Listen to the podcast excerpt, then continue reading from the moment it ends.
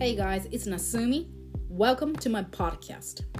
On this podcast, I share my ideas, thoughts, and feelings to give you some inspiration so that you can enjoy your bilingual and bicultural life.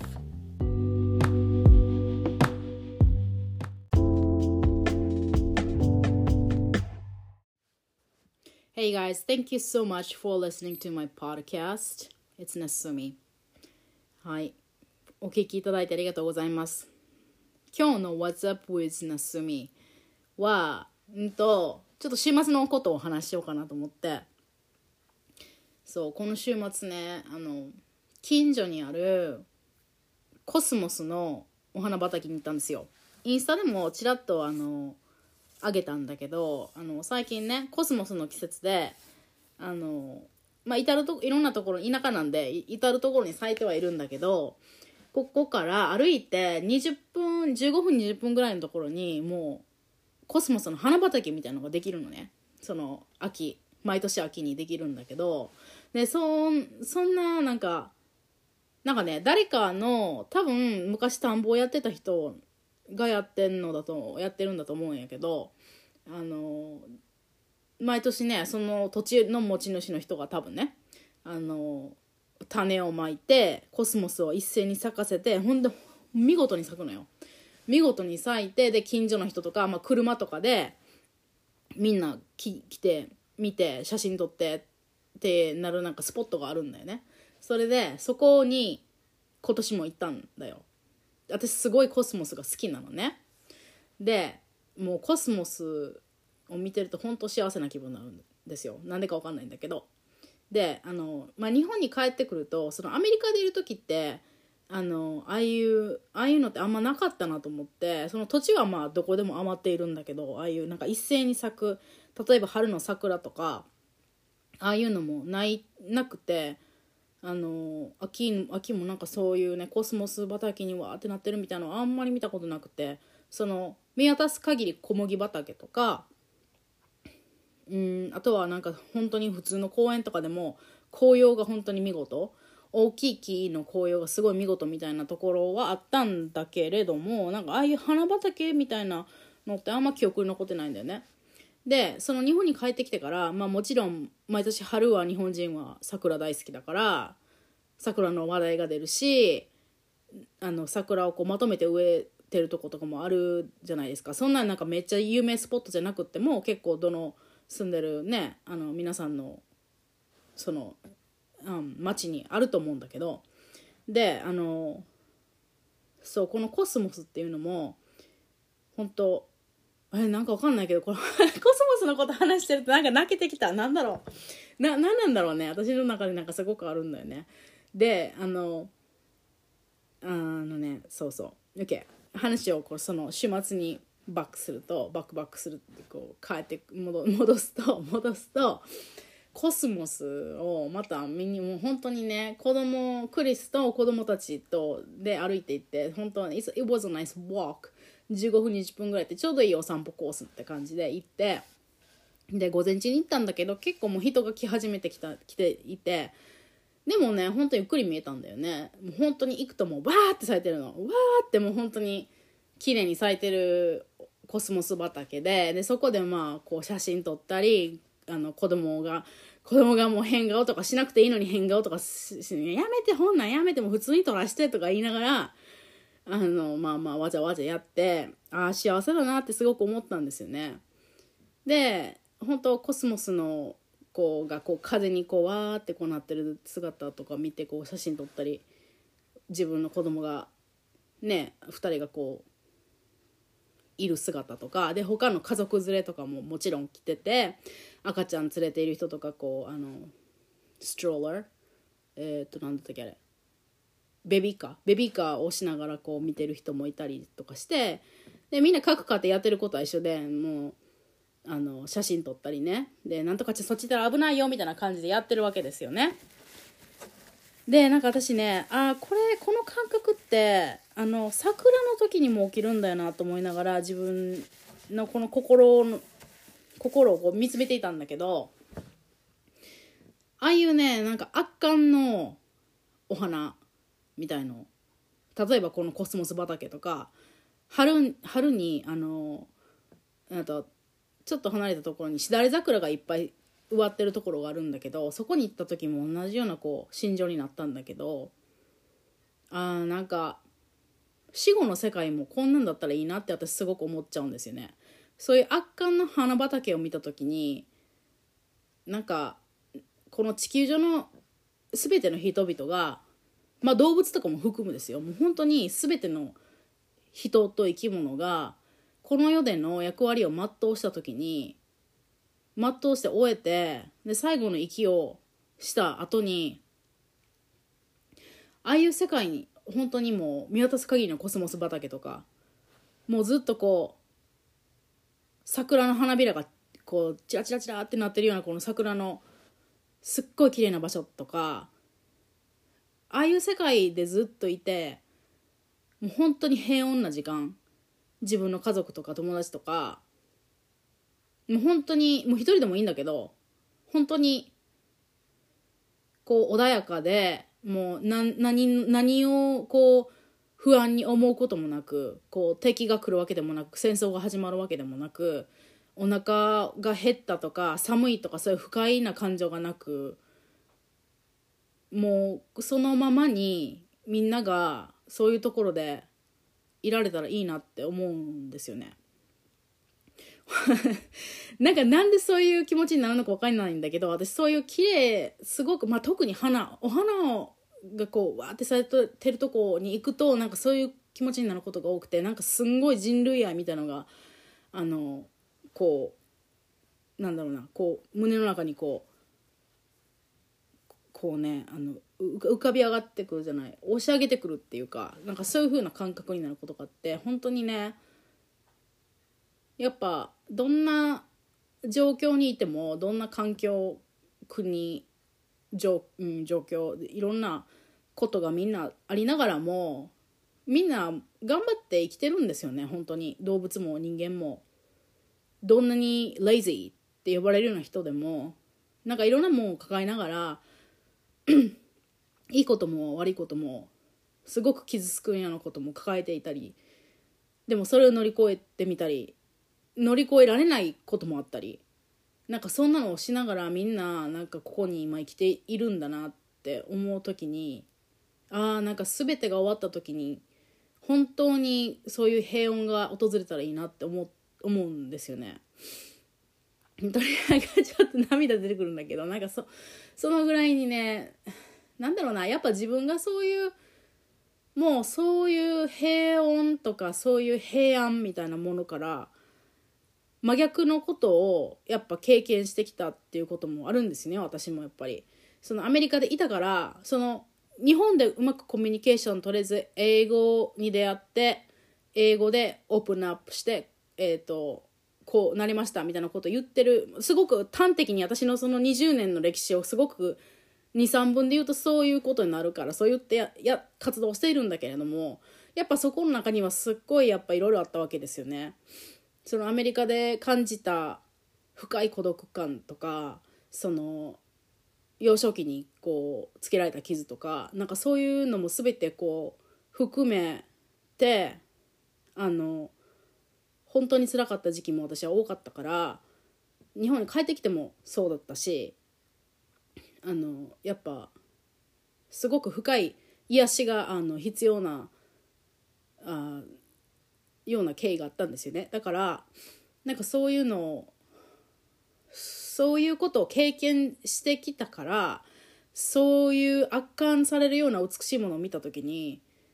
あなんかずっとそうだったらいいなってこう切実に願ってしまう。こう私はずっとこう家があの平和な場所ではなかったからずっとこう心配も不安もないような場所でいられるっていうことにすごく価値を見いだしてしまうんですよね。でまあね本当にコスモス 見るだけでそんなに 心動かさなれが動かされなるってどういうことって分からない人もいるとは思うんだけどあのまあだからそういうのを経験することによってその傷つくところもあるんだけどでもそこからやっぱり見えるものっていうのもあるっていうことであのそうだね。そのまあ私がこう発信しているあのあ、people like you っていうのはやっぱり海外の暮らしを経験したりとかあの dual、um, identity っていうのを持っていたりするからあのそういう意味でもまたこう過去にやっぱり不安になったりとか傷ついた過去を持ってる人もたくさんいるから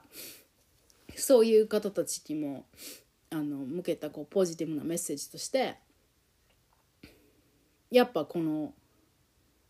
そういうさあの just one Sunday taking a walk to the to the field and look at the flowers with your kids and it's such a simple joy in life and it's nothing it's nothing that special yeah it's so special to you to me っていうのをねあの本当に本当に I, I want to emphasize this. It's, it's nothing special yet so special っていうのをちょっと言いたかった。うん。でやっぱり今も世界情勢だけ見てもあのね怖いそうそんなそんなもう平和なウィーケンドを過ごせているような子供っていうのも国によったらないわけだし。ねそういうまあ私たち日本人だってもちろんねこの地震大国で住んでいるわけだから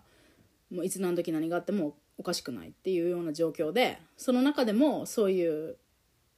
自分にとっての心の平和とか平穏とかいうのを探せた時にあの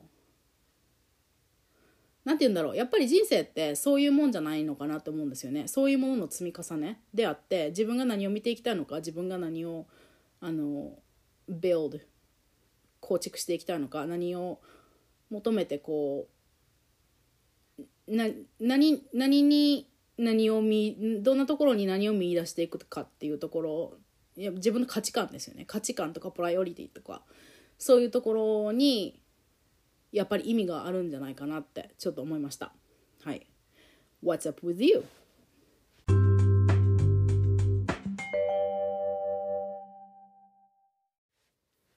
はい今日の本題は Do you wear sunglasses in Japan? っていうお話で。そうサングラス問題ね。あのね私インスタに写真を上げる時にあの外にいる時は結構な頻度でサングラスをかけていると思うんですよね。その写真を見たこともある方もいると思うんですけどあれをかけるようにまたなった。日本でね日本でそのサングラスをかけるようになった。そしてそれを堂々とインスタみたいな場所に載せるようになったっていうのは私にとってすごいハードル超えたってことなんですね。そこをお話したかったんだけどそうこれをね話そうと思ったちょっと経緯があってそうそうあのね私のフォロワーさんの中で帰国子女の方とかその同じような英語コーチの方とかもいるんですけどその方となんかその方も一緒のこと言ってたのよ。それでちょっと DM で盛り上がったっていう経緯があってでその方もなんかサングラスを多分ね海外生活だったか海外で生まれ育ったかどっちかだったと思うんだけどかその海外では普通にサングラスかけるじゃないですか。If you know、um, そうあのねまあ私のいたアメリカではあの本当に本当に何の気なしにみんなかけるんですよね。でこれどういうふうに例えたらこのみんなやってる感が伝わるかなって思った時にあこれは多分あれだなと思った。日本人にとっての傘。雨降った時も雨降った時は何にも思わず傘さすじゃないですかみんな別にかっこつけてるわけでもないし別になんかこう行き交ってるわけでもないしなんか普通にだって雨降ってるから傘さしただけっていう感じの感覚で傘をさすと思うんだけどそういうような同じ感覚でお日様が出ているからサングラスをつけるだけなんですよ向この人にとってね。でなんか知らないけど日本人っていうのはそのなんかサングラスコンプレックスみたいなのがあるのか知らないけどなんかサングラスイコールカッコつけてるとかちょっとやましいとかなんかそういうイメージがこう結びついているっぽくってで私はまあ10代の時に日本にいた時は多分サングラスなんてかけてなかったと思うんだよね。サングラスかけてなくって。で日本その私二十歳で渡米したから20代をアメリカで過ごしたからやっぱりちょっと感覚がずれてるところはあると思うんだよねでそこでも吸収それをそういう感じで吸収しちゃったからその雨が降れば傘を差すぐらいの感覚でサングラスをつけるっていうみんなつけてたしなんかそんな別に鼻が低いからかっこ悪いとかなんか全然そういうことじゃなくてつけてたんですよね。でその日本にその29歳で帰ってきた時にあのななんかねすごい家族にね揶揄されたんですよそこ。で私は本当にあの日本が怖かったし日本人が怖かったし日本に溶け込めない自分を見るのがままた見るのが怖かったからあのすごく日本人のふりをしてたんですね本当はあのアメリカザナイズドされた自分もあったし日本人まだまだ日本人である自分もあった両方があってのナスミだったのにそのアメリカナイズされたバージョンのナスミはすごく否定していたから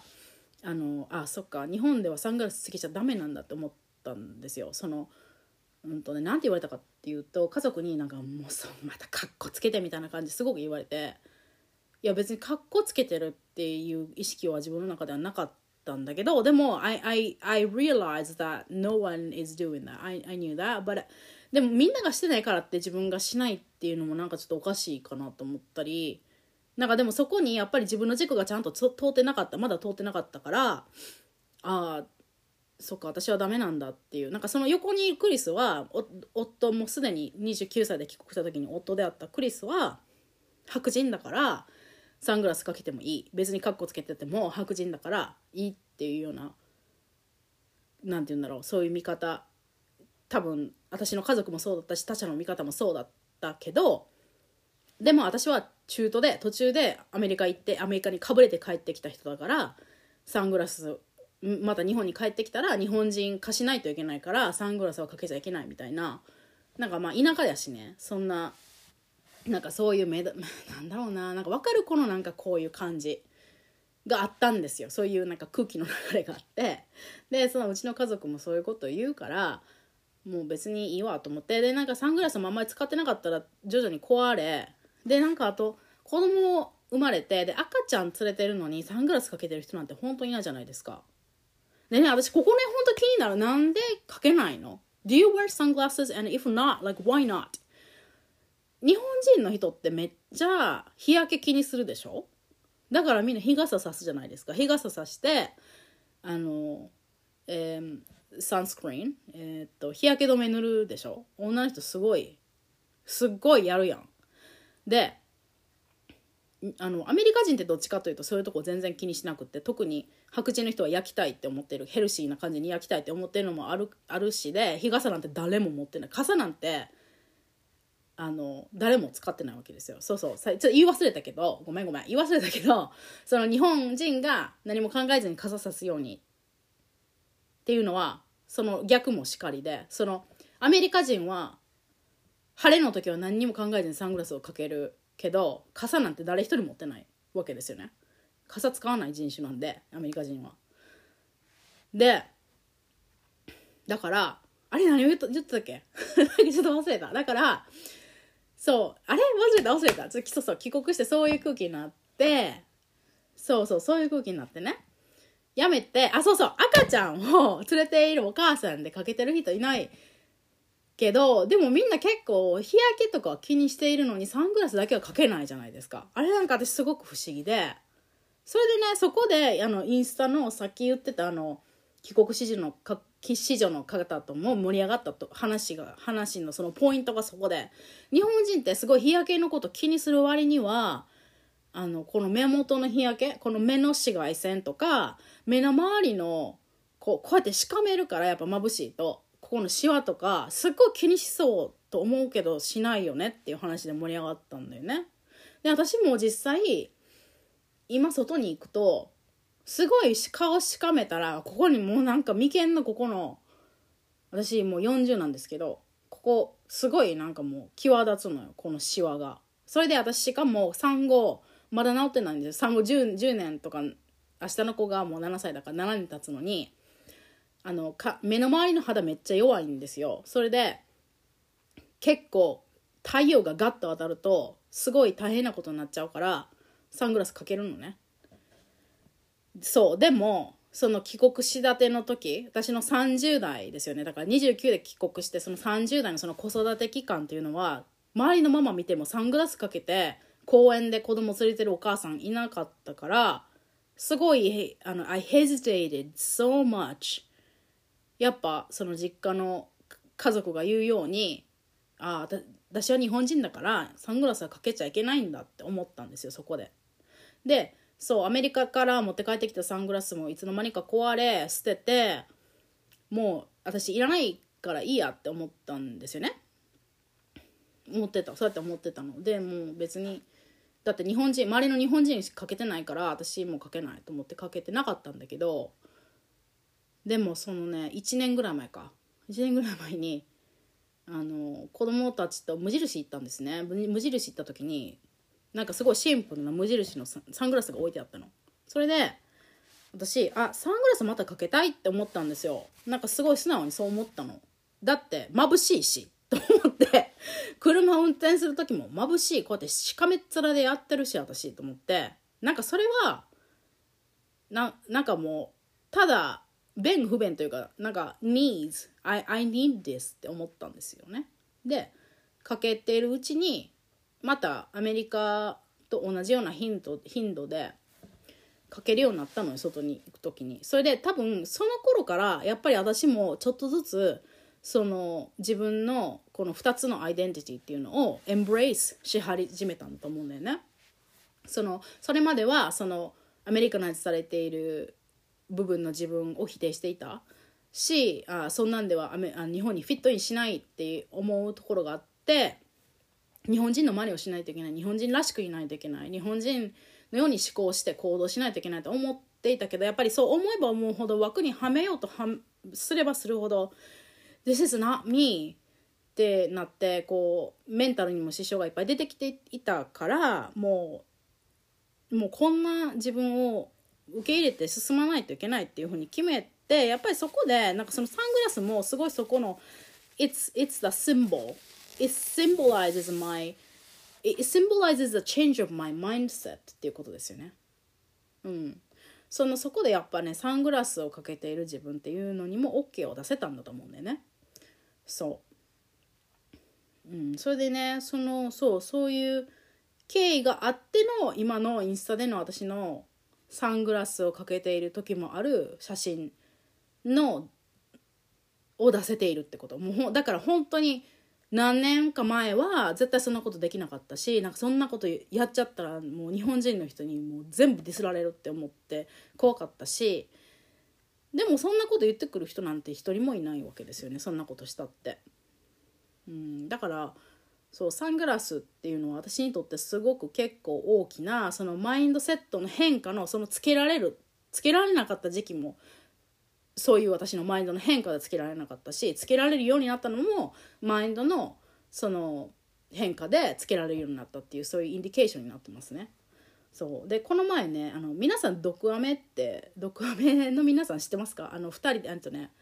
私1回インスタでもリールをシェアしたことがあるんだけどあのアメリカに住んでる2人のなるみちゃんとすごく面白い先輩の忍さんのリールでまあ彼彼女たちのラジオがすごく面白くって本当にこうアメリカナイズされた日本人のあの2人のお話なんだけどすごく興味ある人は聞いてほしいんだけどね本当に笑えるから。ででもなんかすごくそういう文化の違いみたいなお話されていてでそそその one, one of their episodes なんかね多分すっごいエピソードもたくさんあるんですよ。ポッドキャストのね。でもなんか one of the episodes でそのサングラスのことが話題に上っててね。でこの前それを聞いた時にあそうだよなってすごい思ったんですよ。私もそう思うそのさなんかねサングラスっていうところすごいこう日本人はコンプレックスっていうかそういうなんかあるんだなってすごいそこで改めて思ったんですよね。うん、でねそこでなんかその毒アメの毒舌アメリカンライフ？毒舌なんかねそういうあれでショーテンで毒アメっていう風にやってるんだけどそこでねあの言ってたのがそのアメリカにかぶれてんじゃねえよみたいな。そのアメリカ行ってた人は帰国してもサングラスとかかけやがってみたいな。そういう視点を持ってる人っていうのはやっぱり必ず一定数はいてそういうあのその毒アメのお二人はすごく影響力が高いフォロワーさんもいっぱいいるアカウントなんであのまあそういうコメントとかも来るみたいなんですよね。でそのことについてあの忍さんが言ってたそのかぶれるっていうのはななんだっていうそのアメリカかぶれとかいう時のかぶれるっていうのでそのやっぱその住んでる文化の中に順応するっていうことなんだと思うんですよね。そのあのそのね忍さんのお友達でなんかこういういろんな国に住んでる方がいてでそのやっぱ住んでる年数が経つにつれてその人たちはその国の何て言うんだろう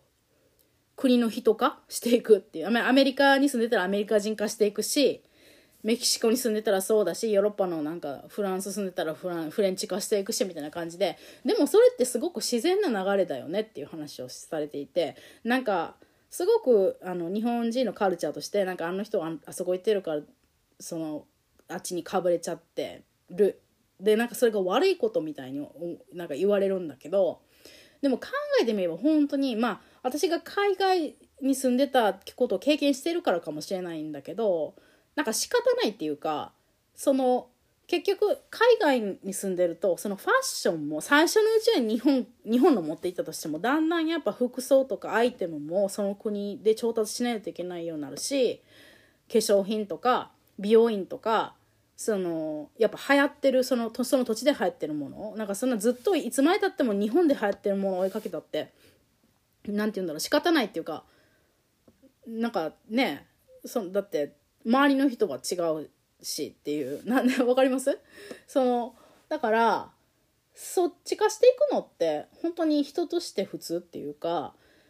もちろん言語とかもそうだし話題もそうだしなんかそのやっぱカルチャーに根ざして生きていかないとサバイブしていかないといけないわけだからそうなるんよねっていう。で周りがやっぱりそういう色だったらそういう色にもそろまっていくと思うしましてやパートナーとかそっちの人だったらもちろんそうなっていくだろうし食べ物も変わっていくだろうしそしたら多分思考とかもあのね影響されていくだろうしそうでその流れの中であのそのお二人が言ってたのもあのなんかその一方でそのかぶれないタイプの日本人もいるよねっていうお話をされていてあ確かにそういう人もいるなって思ったんですよね。あの留学をしている時にやっぱね期間が短いとそのやっぱりその現地の影響っていうのも少ないんだろうなってはまあもちろんそう思うんですけどそのやっぱ特にその日本の大学からあの exchange 交換留学で来ている人とかね例えば1年未満とかですね。だから大体みんな1年未満とかで留学をしているとすごくこう日本人色が強い感じがするんだよね。だからアメリカでいると結構目立つそうそういう意味で目立つっていうあのまあちょっとそのな、なんて言うんだろう、あのなんか、ノンバーバルランゲージ、空気感？なんかこう、ちょっとアメリカでは異質に、その日本でいたら普通なんだけど、アメリカでいるとちょっと違って見えるっていう、そういう人たちももちろんいて、で、なんか多分彼ら彼女たちは、その日本人でやるっていうその人格を結構強く持っていないと、そのまた、その帰国、日本に帰国ね、何ヶ月とか、1年未満で帰国してまたその日本社会でたくましくやっていかないといけないというその前提があるから結構そこの壁その殻なんて言うんだろう壁？殻？その日本人の人格っていう殻は破りにくいみたいなところあると思うんですよね。そのその人個人がよっぽどなんかアメリカが好きでとかアメリカすごいこうこう並々ならぬ思いがある人でないかったら多分そういうところにまでいかないと思うんですね。で、その毒アメのラジオ聞いているとね、なんかやっぱかぶれている人は、そのやっぱ現地の人と深い仲間、仲になったり人間関係がこう、あの、現地の人と広がっていきやすいっていうのは、やっぱそこにこう文化の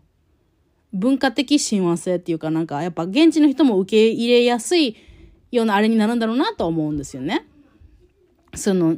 日本やっぱ日本人日本人あまりにもしていたりとかこう英語的ではない文化なんかそこをやっぱりその人の人格キャラクターとして表にすごく出してくるまあ要はアメリカかぶれじゃないところを出してくるとやっぱりその現地の人とは仲良くなりにくいっていうようなそのどっちがいいとか悪いとかではなくって事実としてやっぱそのその文化で居つくっていうことはそういうことなんだろうなって思うんですよね。うん、だからそのまあ被れるかぶれないとかまあその言い方も私はあんまり好きではないしそういうところ、うん、なんかそう、なんかね、その、うん、やっぱネガティブなんだな。なんか日本人が日本人以外になろうとするところがよく思わないっていうようなところもなんか私とちょっとそのそういう見方にも問題があると思うし、その海外で何かを習得したりとか、その向こうの文化に影響されたって全然いい、いい、その人の人格であり、その人を構築している、uh, a part of who she is, who he is, who they are. だから、なんかそそういうところは咎めなくても全然いいのに、なんかそういう風な流れがあるのは、ちょっと、うん、あの、息苦しいかなとは思うんですよね。だから、if you wish to wear sunglasses in Japan, I think go for it. just go for it って思うんですよね、私はね。だから、あの、うん、その、やっぱ海外行った人にとって、その日本では得られないものを得てきて、そういう全てのものですよ。その見えるもの、見えないもの全て含めて、やっぱり吸収して帰ってきているから、そこの自分も否定せしないで、日本文化でどうにかこう、あの、バランスを取りながら、あの、自分と日本、日本とかその属する社会とバランスを取りながら、いけたら、まあ一番いいのかなっては思います。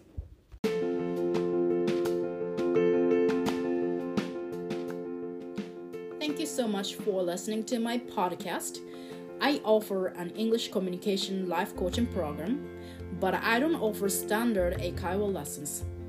I use a much deeper introspective mindset work to construct the lifestyle you wish to have. My hope and mission is for all the bilingual, bicultural people like you to live more happily anywhere in the world. And the current services you can see through the Linktree link, so come visit. Thank you.